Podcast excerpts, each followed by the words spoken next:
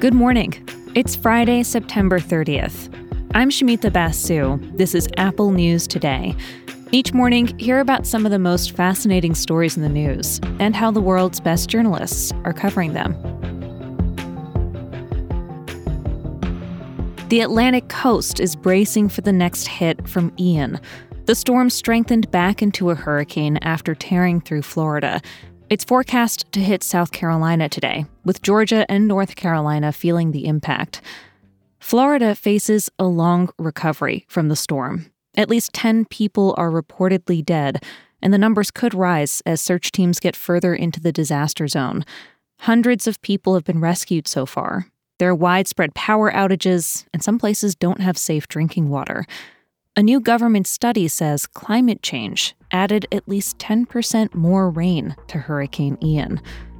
You can keep an eye on the Apple News app for the latest on the storm and the recovery throughout the day.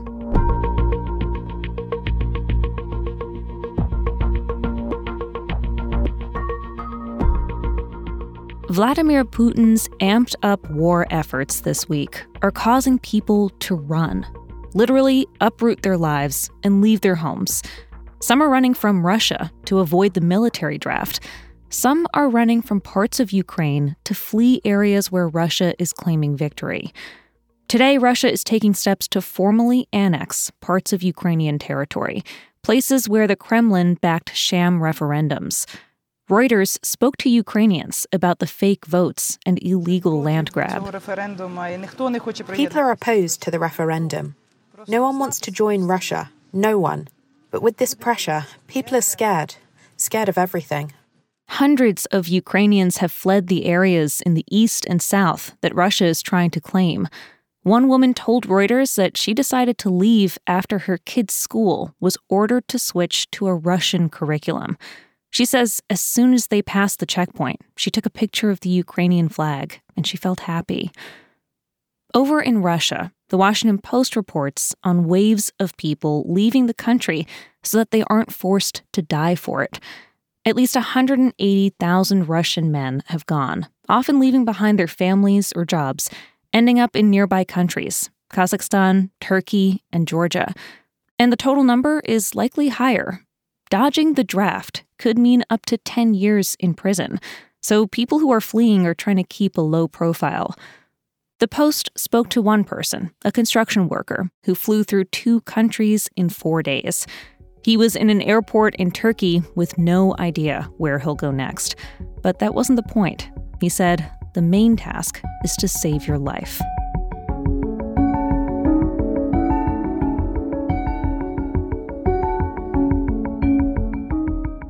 Hundreds of thousands of Americans have died from opioid overdoses in the past 20 years. There have been lawsuits and billions of dollars in settlements holding drug companies and big pharmacies responsible. But a recent Supreme Court ruling may make it tougher to convict doctors who prescribe the painkillers. In a unanimous decision in June, justices said prosecutors not only need to prove a doctor overprescribed opioids, but also that the physician knew it was wrong or dangerous. Essentially, prosecutors need to prove the doctor's state of mind. Brett Kelman is covering the ruling's impact for Kaiser Health News. He says it won't make a difference in every case. Now, that's not a get out of jail free card. That doesn't mean that any doctor who's accused of these crimes can just argue, I thought it was okay. It's just a burden that prosecutors need to overcome. But some defense lawyers think that the court ruling gives them an edge. Kelman searched court records and found it's already been cited in more than a dozen cases.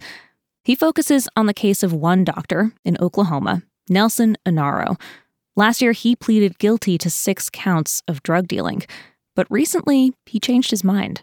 Shortly after the Supreme Court ruling, days before Dr. Onaro is set to be sentenced and is probably going to get close to three years in prison, he makes a motion to withdraw his plea agreement, saying, Now that SCOTUS has changed the rules, I'm ready to go to trial.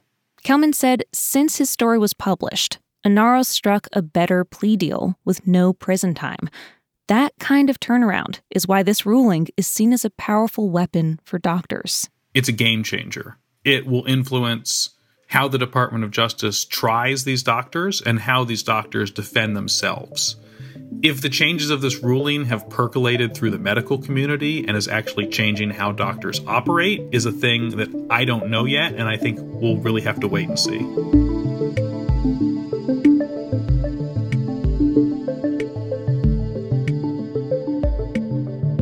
We now know the official cause of death for Queen Elizabeth II old age. That announcement yesterday got us thinking about a Wall Street Journal story that got a lot of attention from Apple News readers. It's the headline that really draws you in Can you die of old age? More doctors are saying yes. You might think, sure, plenty of people die of old age, including 96 year old monarchs. But actually, CDC data doesn't list old age as a leading cause of death in the United States. Doctors here are often more specific on death certificates. For elderly people, the most common reasons are respiratory disease and pneumonia. But in Japan, old age is the number three cause of death. Now, this might sound like a bureaucratic difference, but it's more than that. When doctors choose to single out underlying causes, the focus is more on how to treat the patient, prolong their life. But when a doctor chooses to say it's old age, it's sort of accepting that death is inevitable. Now, this is where the question of how to track deaths affects the living. When an older person gets sick, they face questions about how far to go with treatment. A culture that recognizes death from old age may focus less on treating them aggressively and more on their comfort and dignity. This article seems to have gotten a lot of people thinking about other perspectives. The journal speaks to a Japanese end of life care doctor. He sees dying of old age as a natural ending. And he says it's a part of Japanese culture that might be something the rest of the world could embrace.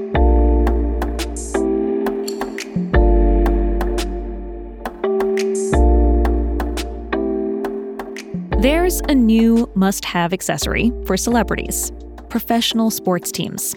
Not necessarily a big one, sometimes even just a stake in one. And if it's done right, it might even make a little money. Ryan Reynolds and Rob McElhenney have a new docu-series out about buying and trying to turn around a struggling Welsh soccer team. Natalie Portman is a co-founder of a new women's pro soccer team in LA. Sometimes actual pro athletes buy pro teams. The latest is LeBron James, and it's not a basketball team. It's on a different kind of court. That's the sweet, sweet sound of pickleball, one of the fastest growing sports in the country. Sports Illustrated has the story of how LeBron James and other NBA stars are investing in Major League Pickleball. Yes, you can go pro at this sport, which is described as being easy on the knees, a mix between badminton, ping pong, and tennis.